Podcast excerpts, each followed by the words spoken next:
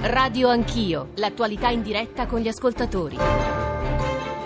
Sono le nove e mezzo, eh, due passaggi, due letture velocissime prima di, prima di eh, tornare da Caferri a Concia Carimi e soprattutto da Davud Abbassi che sta a Teheran. Eh, allora, una lunga, puntuale, attento post di Franco Palermo su Facebook sulla quello che l'Occidente ha fatto in questi ultimi anni, la democrazia imposta dall'esterno è la più grave forma di tirannia, cioè la preoccupazione che lui esprime sulle ingerenze esterne, cioè sull'idea occidentale eh, paternalistica di cambiare dall'esterno situazioni che noi consideriamo antidemocratico e illiberali, il cambiamento, dice lui, suggerisce lui, deve sempre avvenire dall'interno. L'altra è una notizia appena battuta dall'ANSA con le dichiarazioni di Federica Mogherini, come sapete alto rappresentante dell'Unione Europea, sulla questione iraniana, che vi leggo. L'Unione sta seguendo da vicino le dimostrazioni in corso in Iran, l'aumento della violenza e la perdita inaccettabile di vite umane. Ad oggi stiamo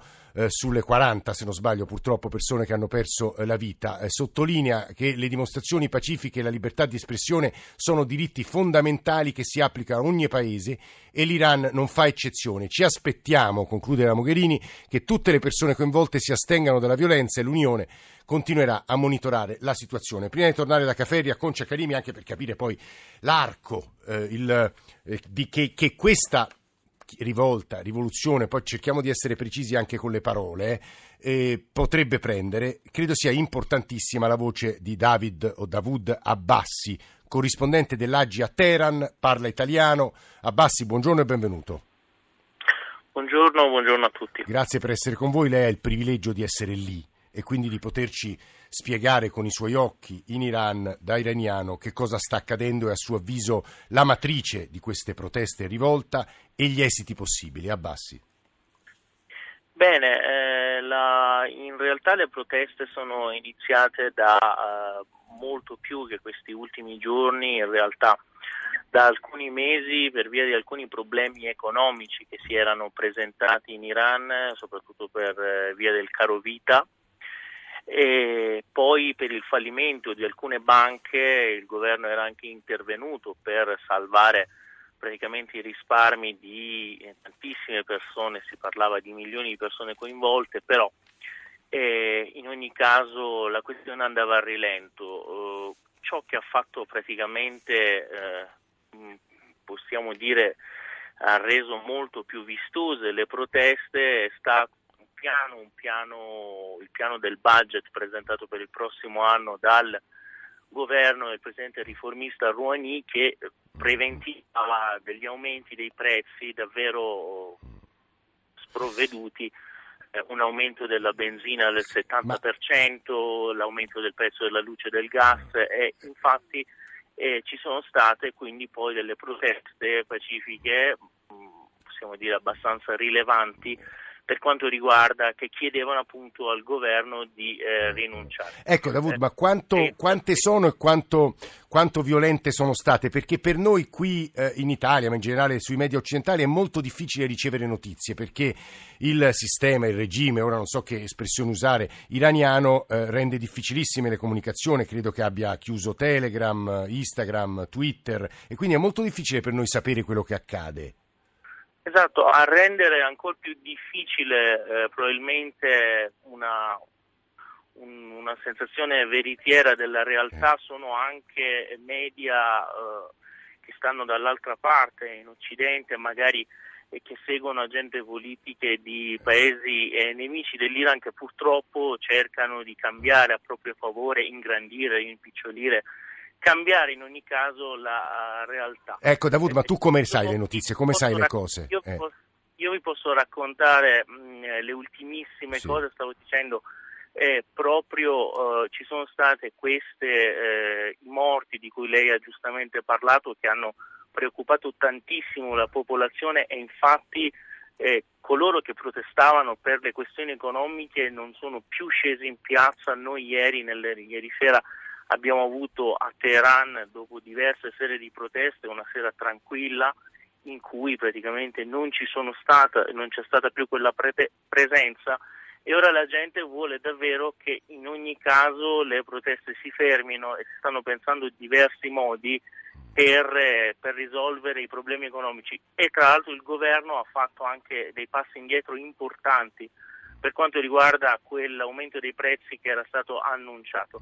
E per quanto riguarda le morti, c'è anche da dire questo, l'intelligence iraniana ha annunciato di aver arrestato eh, colui che ha ucciso i primi due manifestanti a Dorud nell'ovest dell'Iran, che era un po' stata l'inizio delle proteste sì. violente e questa persona è un criminale comune con precedenti praticamente per eh, rapina a mano armata e praticamente ciò, questo, questo primo esempio secondo me dimostra che non bisogna essere affrettati nell'interpretare. Nella... No, io l'ho detto all'inizio, Davuto, l'ho detto, l'ho detto chiamare, all'inizio, chiamare... l'interpretazione dei fatti è molto complessa. No, no, no ma non, non intendo lei, è una questione... No, no, no, dico in generale, chiamare, nel chiamare rivolta o rivoluzione, mm. eh, praticamente quella che era una protesta pacifica, giustamente anche in Italia la gente protesta o si fanno scioperi mm. per chiedere... Davud, eh, grazie alle, alle, tue, alle sue parole, Davud, eh, corrispondente dell'Agi a Teheran,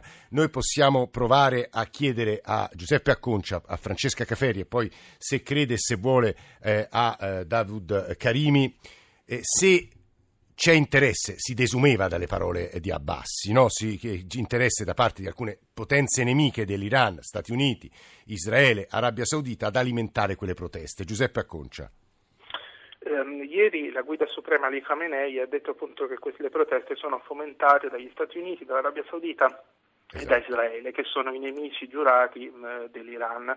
E in realtà è evidente che, sono, che c'è sempre stata una influenza da parte di queste potenze che ha tentato di limitare. Ricordiamo soltanto un punto, la decisione di Trump di decertificare il rispetto da parte dell'Iran dell'accordo sul nucleare, dopo che l'Agenzia internazionale per l'energia atomica aveva certificato il rispetto da parte dell'Iran dell'accordo sul nucleare. Quindi evidentemente c'è un tentativo da parte degli Stati Uniti, in particolare dei repubblicani, quindi in particolare del presidente Donald Trump, di fermare la leadership religiosa che è venuta fuori dalla rivoluzione del 79 e gli Ayatollah che sono ora al potere.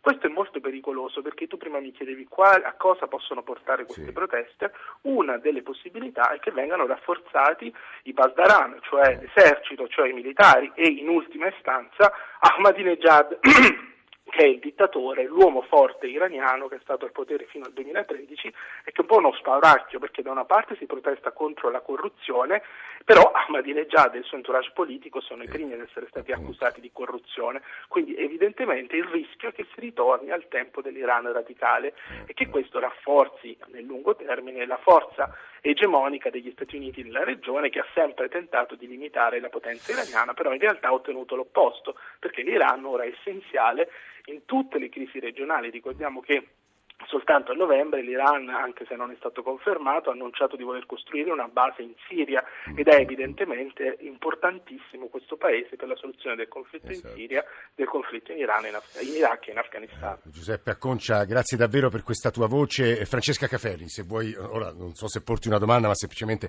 tirare un po' le fila di quello che abbiamo ascoltato sinora. Francesca. Ma io credo che sarà una crisi che andrà avanti per un po' e nel grande imbarazzo del, uh, delle potenze internazionali, delle dell'Europa che ha parlato di fatto soltanto oggi, ma anche degli Stati Uniti che di fatto sì hanno interesse ma non sanno neanche cosa fare. Io trovo che il dibattito sulla stampa americana sia molto interessante, il fatto che anche degli opinionisti liberal oggi diano ragione alla posizione molto forte che ha preso Trump rispetto sì. all'attendismo di Obama sia una cosa da guardare con, con molta Ecco Francesca, a questo proposito, scusami se ti interrompo, credo sia molto significativo, ora non li ho letti prima, li stavamo cercando di farli intervenire, ma sono arrivati un po' di messaggi critici rispetto alle posizioni che noi come servizio pubblico, come RAI, esprimeremmo, ma metto veramente molti condizionali perché ci siamo di essere i più neutrali possibili, eh, rispetto alle posizioni di Obama, presidenza Obama che ha stretto quell'accordo sul nucleare con l'Iran e presidenza Trump che invece contesta, non voglio dire boicotta, ma sicuramente sta mettendo in discussione discussione quello accordo, laddove, come dici tu, il dibattito è molto aperto anche negli Stati Uniti. Francesca. È assolutamente aperto, c'è Roger Cohen oggi sul New York Times, c'era Singh ieri sul Washington Post ed entrambi dicono che per quanto non amino questo presidente, il fatto che abbia preso delle posizioni forti rispetto all'attendismo di Obama sia una cosa buona, come poi l'America possa sostenere, aiutare o se debba farlo è tutto un altro discorso. ma eh, è vero anche quello che ha detto eh, Giuseppe, se eh, l'America parla sarà, eh, i, i, le persone in strada saranno accusate di essere agenti dell'America, ma lo saranno comunque perché in Iran c'è una paranoia nei confronti degli Stati Uniti, di Israele e dell'Arabia Saudita, così come in Arabia Saudita oggi c'è una totale paranoia nei confronti dell'Iran. Per questo dico che c'è un grandissimo eh, imbarazzo. Di certo io posso dire che Obama ha scommesso la sua intera politica medio orientale sull'Iran, sull'accordo nucleare e che ha fallito perché sull'altare dell'Iran ha sacrificato la Siria e sappiamo come è andata a finire e perché l'Iran che lui voleva in qualche maniera eh, neutralizzare è diventato, come spiegavano Lucia e Giuseppe, una potenza eh, fondamentale oggi per i destini della, della regione. Eh, Francesca Caferri eh, che ha appena parlato, collega di Repubblica, eh, Davide eh, Davud Karimi, Presidente dell'Associazione Rifugiati Politici Iraniani in Italia e poi sono con noi altre due grandissime esperte di questioni iraniane, cioè Anna Vanzan e Farian Sabahi. Dav- Davide Karimi. Io do, ringrazio di nuovo per avermi dato la voce. Comunque io vorrei eh, aggiungere un'altra cosa, che io dico con tanto coraggio che questa è una nuova rivoluzione che segue quella del 79 quello del Movimento Verde che non ha avuto il leadership, però questa volta la differenza è nella leadership. Questa rivolta grande che il... Eh, eh, ma non c'è leadership da quello che leggiamo, Davide? Eh, no, eh, c'è la resistenza iraniana, c'è il signor Mariano, il signore Mariam Rajavi, presidente del Consiglio nazionale della resistenza iraniana, che stanno conducendo egregiamente da 40 anni questa rivolta contro il, contro il regime iraniano. C'è ci, eh, bisogna vedere negli slogan dei ragazzi quando dicono abbasso Khomeini, abbasso Rouhani, vuol dire abbasso tutto il regime. Questa è la voce lo slogan della resistenza iraniana contro il terrorismo, contro la repressione.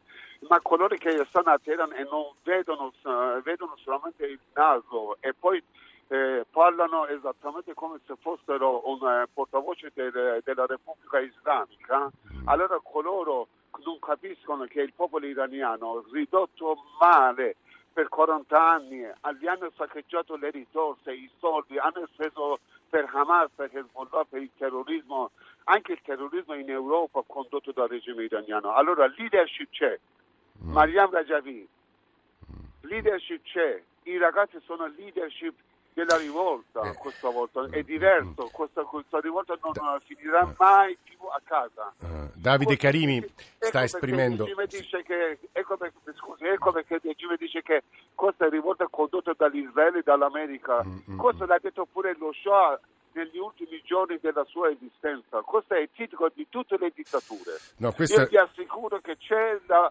leadership. Ah. Eh, no, Davide Carimi, la, la, la, sua posizione è di grande interesse. Prima Giuseppe Acconcia la riassumeva dicendo che c'è una parte del mondo degli esuli, e tra l'altro eh, Davide Carimi è qui in Italia eh, dal 1979, quindi davvero da un periodo lunghissimo, scappato all'epoca della rivoluzione comunista e mai più tornato, una volta tornato nel suo paese, ma insomma auspicano e immaginano che possa esserci un sovvertimento del regime eh, iraniano. Ipotesi che molti definiscono velleitaria, siccome ha usato più volte la parola rivoluzione, credo che sia di nuovo molto coerente partire dalle prime righe del pezzo che Farian Sabahi, che è eh, una collega italo-iraniana, storica, docente di relazioni internazionali del Medio Oriente all'Università della Valle d'Aosta, se c'è una conoscitrice, anche per essere figlia di padre iraniano, del mondo eh, persiano, del mondo dell'Iran, e lei. Eh, scrive all'inizio del suo editoriale stamane sul manifesto, quello iraniano non è un popolo di terroristi, come lo definisce Donald Trump, ma piuttosto un popolo di rivoluzionari. Lo dimostra la storia del Novecento con tre rivoluzioni, ora non le ripeto tutte, ma insomma bisogna sempre interrogarsi su quello che sta accadendo e se sia legittimo o meno usare la parola rivoluzione. Farian, benvenuta, buongiorno.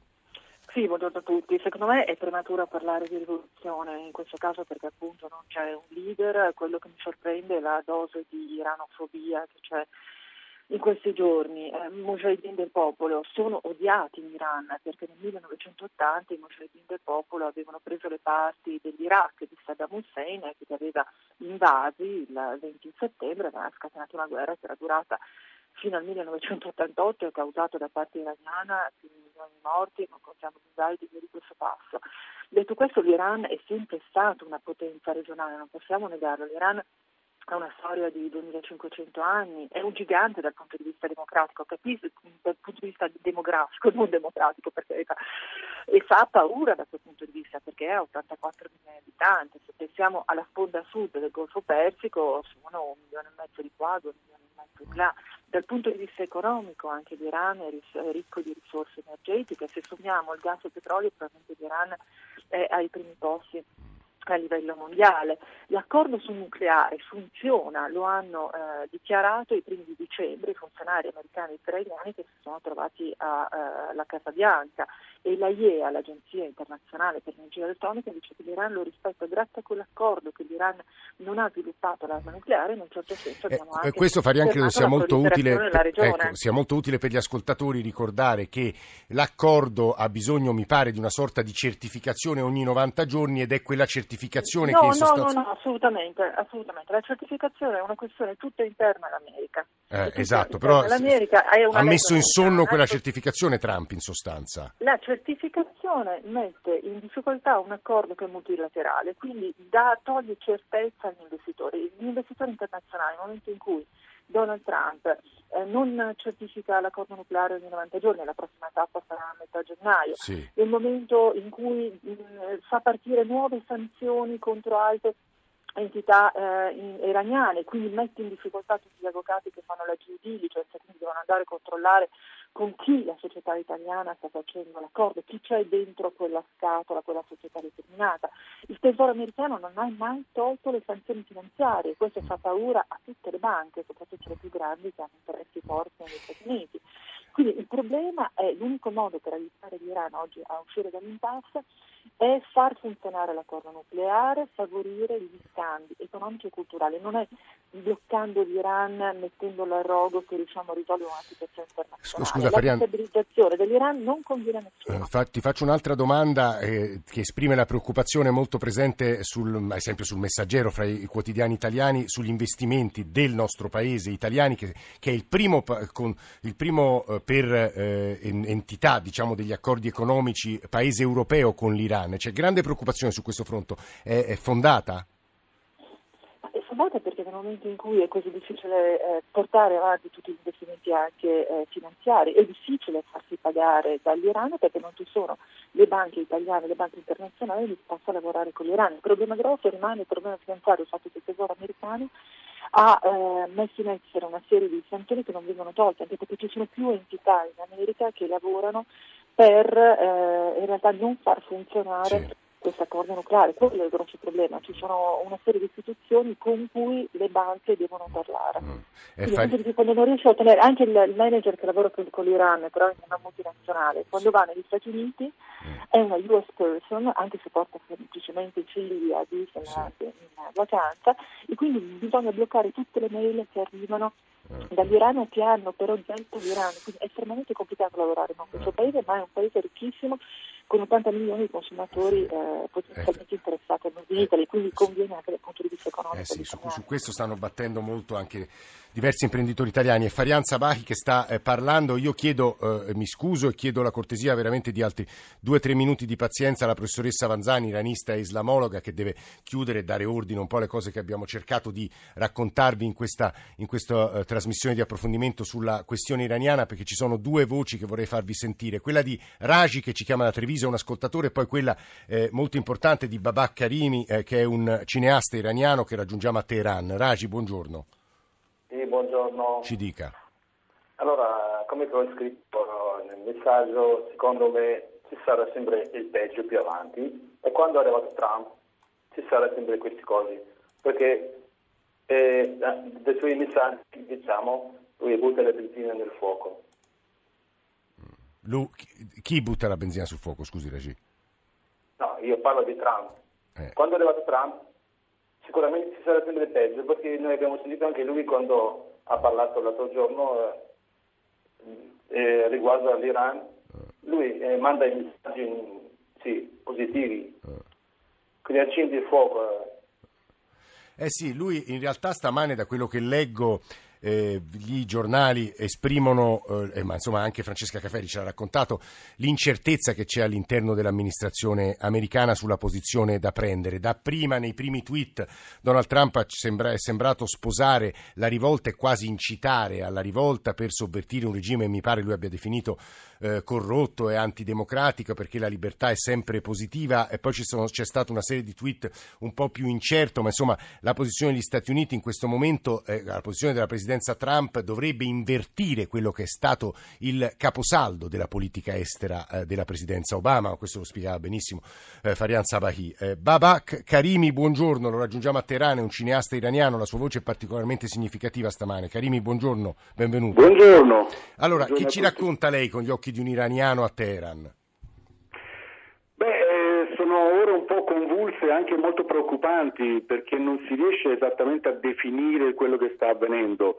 Uh, molti già parlano di rivoluzione, in realtà uh, anche l'evoluzione di questi scontri sono nati prima da destra per un fatto interno per attaccare Rouhani nella città di Mashhad, che è la roccaforte dei, dei, dei, dei tradizionalisti, e poi diciamo, è stato cavalcato da, adesso per così semplificare, diciamo, da, da, da, sinistra, quelli che avevano votato per Rouhani e a un certo punto per emulazione, per un, così, un, un, uh, quando si crea il caos di massa, a un certo punto si è divulgato in tutte le città eh, però non ha un'organizzazione, non c'è una linea politica, infatti gli slogan sono molto disparati, anche sì. abbastanza contraddittori, c'è chi invoca la, la, monarchia, chi vuole il referendum, chi vuole uh, l'uomo forte che prenda in mano cioè, la situazione ma che sia buono. Cioè si stanno unendo i disagi più diversi, i disagi più diversi. E, partita ovviamente tutte le lobby politiche anche stanno cercando di impadronirsene eh, eh. Eh, di questo malcontento. Eh, quindi ci sono dire, mo, strani movimenti sia all'interno che dall'esterno, però eh, completamente senza, senza, una programmazione e un obiettivo. Mi ricorda molto la situazione italiana quando Berlusconi era al potere, nell'avere il nemico comune erano tutti d'accordo, però nella soluzione non c'era mai un accordo e quindi finiva che Berlusconi tornava di nuovo al potere perché ci vuole sempre l'uomo forte in mezzo al caos che rimetta Senta Carimi, come, a suo avviso che esito, che esito, avrà questa protesta, queste forme di forte eh, insomma, malcontento, espressione di malcontento? Che, che, fa, che, che succederà a suo avviso nelle prossime settimane, nelle prossime ore? Ovviamente l'aspetto economico è fondamentale perché il, il, il, tasso di povertà sta aumentando moltissimo. Eh, questi che all'inizio sono scesi in piazza sono quelli che una volta si chiamavano la, la maggioranza silenziosa, che non li trovi su internet, non, non, stanno nelle statistiche, ma insomma fanno parte del corpo centrale anche dell'economia del paese. Eh, certo, non, non, lo so, perché ci sono molte partite in gioco. Uh, io penso che l'ideale, l'ideale sarebbe proprio un colpo di coda che se avessero un momento di saggezza di uh, liberare la, dire, la, libertà di opinione e dare motivo eh, permesso di che si organizzano dei partiti politici, perché altrimenti la protesta e, e anche il semplice esprimersi si svolgerà per le strade, si svolgerà nei canali esteri, svolge, bisogna sempre appoggiarsi a qualcun altro per poter esprimere un'opinione. Ovviamente così si scalderà sempre di più eh, l'atmosfera e non gioverà nessuno perché sì, andremo sì. verso il caos. Poi quando ci lamentiamo appunto dei partiti del pluripartitismo eh, consideriamo quello che ci ha appena raccontato Babak Karimi. Io consegno, scusandomi per la lunga attesa, ha ascoltato molto, ha parlato poco a, a Anna Vanzani, iranista islamologa, insegna cultura araba all'Università di Milano e storia e cultura del Medio Oriente all'Università di Pavia, tutto quello che ha ascoltato per capire insomma un po' dalle sue riflessioni a suo avviso quello che sta accadendo e che piega prenderà. Professoressa Vanzan, buongiorno e scusi per la lunga attesa. Eh, buongiorno a tutti. Ma, eh, diciamo, il mio compito è un po' arduo, se devo veramente riassumere. no, allora dire un po', un po', lei come la vede, forse è più eh, semplice. Ma, eh. allora, intanto eh, io ehm, sottolineerei il fatto che questa protesta, possiamo anche chiamarla rivoluzione se vogliamo, ma comunque si è già evoluta moltissimo nello spazio di alcuni giorni. da un lato vorrei sì. sottolineare che non è una cosa nata dal nulla, cioè non si sono gli iraniani svegliati a fine dicembre per protestare, ma eh, come ho già detto in altri interventi, eh, eh, sono anni ormai che gli iraniani periodicamente protestano e la protesta economica, soprattutto espressa attraverso alcune classi sociali che sono particolarmente tartassate eh, dalla, dall'economia che va male, dalla crescita dei prezzi e così via, ecco diciamo la loro presenza in questo frangente è più forte che non nelle altre volte. Cioè nei paragoni che facciamo si fanno un po' spontaneamente con la famosa onda verde del 2009, sì. beh, lì però era la classe medio-alta eh, teheranese, quindi della capitale, che era partita con una protesta antivoto, eccetera, eccetera, e poi si era espansa nel paese. Questa volta è nato esattamente il contrario, sono i ceti più poveri, sono i centri più conservatori, cioè Mashhad, ricordiamolo, è, un, è, è il simbolo quasi della regione sciita in Iran, quindi voglio dire è partita da lì. Che poi ci siano stati anche gli stessi conservatori, quelli al potere, che hanno fomentato questa rivolta pensando appunto che si ritorcesse contro Rouhani e i suoi, questo eh, senz'altro è anche vero, tant'è che se noi guardiamo la stampa eh, più... Ehm, eh, più di destra, chiamiamolo così, in Iran, eh, Kayan e compagni, questi giornali qua hanno completamente virato dei primi giorni in cui dicevano appunto che era una protesta giusta contro la eh. presidenza, eh. poi adesso invece hanno cambiato e la protesta è, c'è sempre ovviamente un agente ehm, estraneo che è però in questo caso gli Stati Uniti, l'Arabia Saudita, eccetera, eccetera. Eh, però quello che ehm, vorrei sottolineare è innanzitutto ehm, che ehm, appunto è una rivolta soprattutto economica, sì. poi è chiaro che si aggiungono altre cose, l'Iran ha dei problemi di libertà, di, di eh, riconoscimento dei diritti eh, a, a, tutte le categorie della società, giovani, non giovani, donne, uomini e così via. Quindi è chiaro che in un momento di grande pressione, soprattutto economica, salta fuori di tutto e come diceva prima mi pare eh, Rabat Karimi, poi è chiaro che eh, tu senti gli slogan più disparati. Ecco, dire che c'è però un, un, filo conduttore, dire che c'è una resistenza guidata, proprio direi di no. Ecco, professoressa, però molto dipenderà dalle decisioni che prenderà Donald Trump. Sì, però io vorrei dire una cosa, siccome esistiamo anche noi nel senso di Europa, possiamo qualche volta nella nostra vita cercare di distanziarci perché finora... Beh, Macron eh, già l'ha fatto, no? Macron già ha chiamato Rouhani. Prima di lui ha soltanto che danneggiato la situazione in Iran, in Medio Oriente e anche la nostra. E, ehm, L'Europa è stata piuttosto... Chi, Trump o Macron? No, sto parlando di Trump. Ah. Eh, però secondo me eh, se l'Europa si esprimesse in questo modo, che non vuol dire ingerire negli affari iraniani, perché questo proprio gli iraniani non lo sopportano, anche se eh, magari adesso invocano il ritorno dello Shah oppure eh, la Washington, eccetera, eccetera, ma questi sono, mh, mm, come dire, sono, sono rigurgiti comprensibili in un momento di grande tensione. La realtà è che l'Europa è stata fondamentale nell'opera di ricucire di, di, di ricucire con l'Iran il, l'accordo sul nucleare, eccetera, è stata moltissimo opera europea, quindi secondo me noi non dobbiamo perdere questa eredità, ma dobbiamo spingere su questo. E secondo me ehm, Rouhani ci può piacere o meno, però al momento eh, nel Però molti ascoltatori, professoressa Vanzan, ci dicono, ma voi state sottovalutando, e pensate al punto di vista di Israele, state sottovalutando anche eh, l'imperialismo, l'espansionismo iraniano, il ma, pericolo sa, di un Iran nucleare. Eh, senta, al momento sembra che l'Iran nucleare sia l'ultimo dei nostri problemi. Abbiamo Medio Oriente che è in ebollizione e mm, vorrei dire qui aprirei una finestra troppo grande, mi pare che l'Iran sarà anche un attore, ma certamente non è l'attore principale, o comunque non è la causa principale del profondo eh, malessere, per usare un eufemismo in cui versa il Medio Oriente. E comunque vorrei tornare sul discorso delle, delle, delle mh, possibilità. Le possibilità sono da un lato che l'Europa si esprima con forza, che, mh, continuando a mantenere i rapporti, rafforzando i rapporti economici, cercando di facilitare per esempio lo scambio di denaro, perché se noi abbiamo moltissimi rapporti con l'Iran, ma poi non riusciamo a farci pagare le merci, loro non riescono a pagare, non riescono a introiettare, eh, sì. siamo al punto no, di partenza. guardi, professoressa Vanzani, io chiuderei su questa nota sul ruolo dell'Europa, ringraziando tutti voi, tra l'altro Daniela Re su, su Facebook, molto precisa, ci fa notare che in farsi si accenta l'ultima sillaba, quindi è Sabahi e Karimi io ho sbagliato ogni volta e la ringrazio per questa correzione. Grazie davvero a tutti coloro che hanno animato questa parte di Radio Anch'io dedicata all'Iran. Potete riascoltarla poi sul nostro sito, sul nostro profilo, con la nuova app che è molto efficace e efficiente, almeno crediamo. Stamani in console Gabriele Cagliazzo, Alessandro Rosi, Gianni Tolle e Carlo Silveri alla radiovisione e poi alla redazione di Radio Anch'io, Nicola Amadori, Alessandro Forlari, Francesco Graziani, Alberto Agnello, Valentina Galli, Adamarra, Cristina Pini, Maria Grazia Santo, Mauro Convertito in regia. Adesso c'è il GR1 delle 10, subito dopo eh, subito dopo eh, la nostra nuova trasmissione dedicata insomma, parzialmente a madri, padri, genitorialità. Noi ci risentiamo domattina dopo il GR1 eh, delle regionali delle 7, quindi più o meno verso le 7 e mezzo. Grazie davvero a tutti per averci ascoltato e a domani.